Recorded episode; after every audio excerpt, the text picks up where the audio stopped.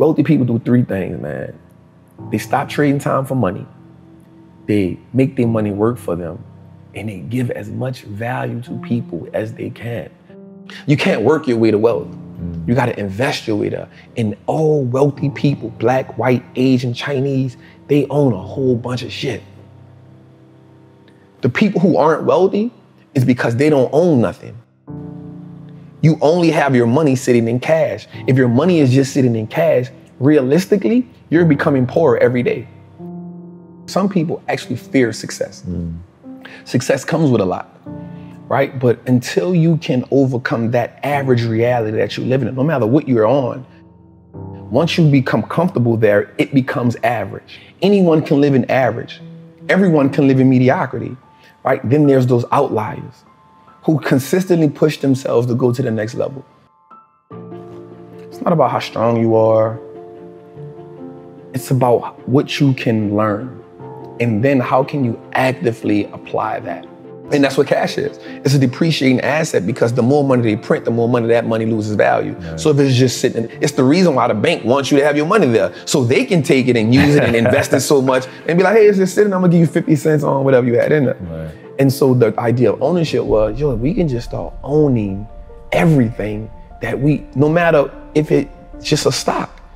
Like that's powerful because if you can start owning the businesses that you now consume every day, you turn a one-time transaction to a lifetime of profit.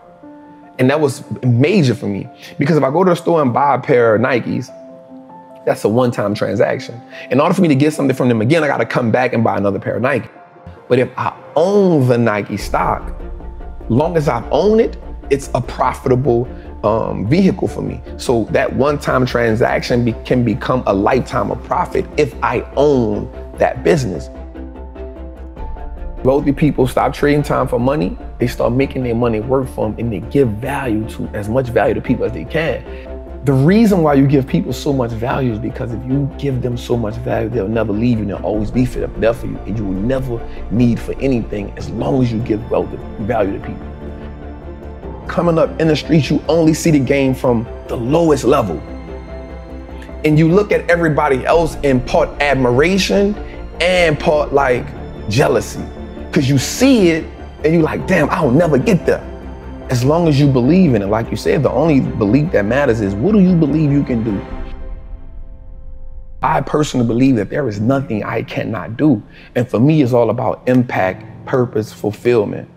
Like the money is a byproduct of everything else. That isn't my focus. My focus is I have a knowledge and information that I know that can change lives, not just one life, not just like lives. And so the way that you change lives is by consistently learning, finding new ways to put that information out there because people need to connect.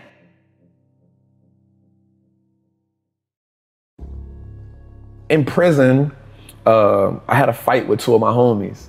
In prison, um, we fight for like four hours. Jeez. Back to back. I'm just fighting one after another one. Like we just fighting. Um, and I go to solitary confinement. And at this time, Orleans parish prisons is considered like one of the worst parish prisons in the United States of America, right? And I go to the cell and I meet this white guy. That was the turning point of my life.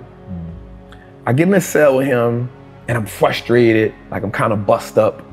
And he sees me, and I guess he's in awe of the idea of so many black people are in this position. He says something to me. He says, Man, y'all playing the wrong game. And so in my mind, like I'm frustrated. I'm like, man, what the fuck are you talking about? like, bro, like don't make me whoop your ass in here right now. Like, he's like, no, no, no. He's like, listen, bro, I don't mean no harm, no disrespect. But y'all, like, why? So I guess he's like perplexed by this mm. whole dynamic of all of these black men in here. And I'm like, man, what are you talking about, man? Like, this, this, this, this ain't no game. Like, this, it's real. And so he says something. He said, that's the problem. Y'all don't even know it's a game. And so when he told me that, I'm like, like it's something about when you mad and you in the moment, but like something when it makes sense, it hits you like a ton of bricks. So I'm like, what? He was like, man, listen, man. There's a game that's being played. and you're playing a game that you can't win. For a minute, I just start thinking about the people who I knew that was in the streets. Everybody lost. Everybody suffered the same fate. Everybody I knew had either been to prison, been shot, got killed, their father, like everybody suffered the same fate. So my rebuttal to him is this. Well, if it's such of a game and you know the rules, why are you in here with me? It's a good question. Right? He says, I'm in here, $2.8 million embezzlement. I paid 800,000 restitution. I kept 2 million. Have you ever seen 2 million? Mm. I'm like, man, get the fuck out of here. You fucking lying. So one thing about prison and in, in jail, you can show your paperwork. Like you can lie all you want, but your paperwork tells me. Mm. So I said, let me see your paperwork then. He showed me his paperwork and it's right there in black and white. And immediately he got my attention. I had never seen $2.8 million written down nowhere. Right.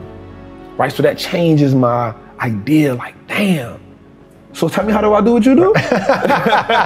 so how do I do that? So while I'm in prison, I, I pick up a habit of reading. That was the game changer for me. Mm. On the streets, I never had the opportunity to just sit down and read because I'm always trying to survive. In prison, there was no longer a survivor mode there.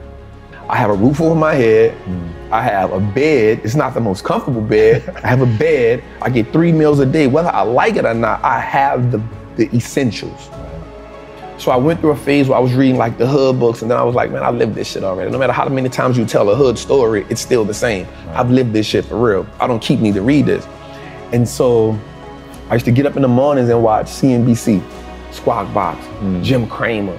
I'd be like, damn, motherfuckers making all this money and they not risking their life.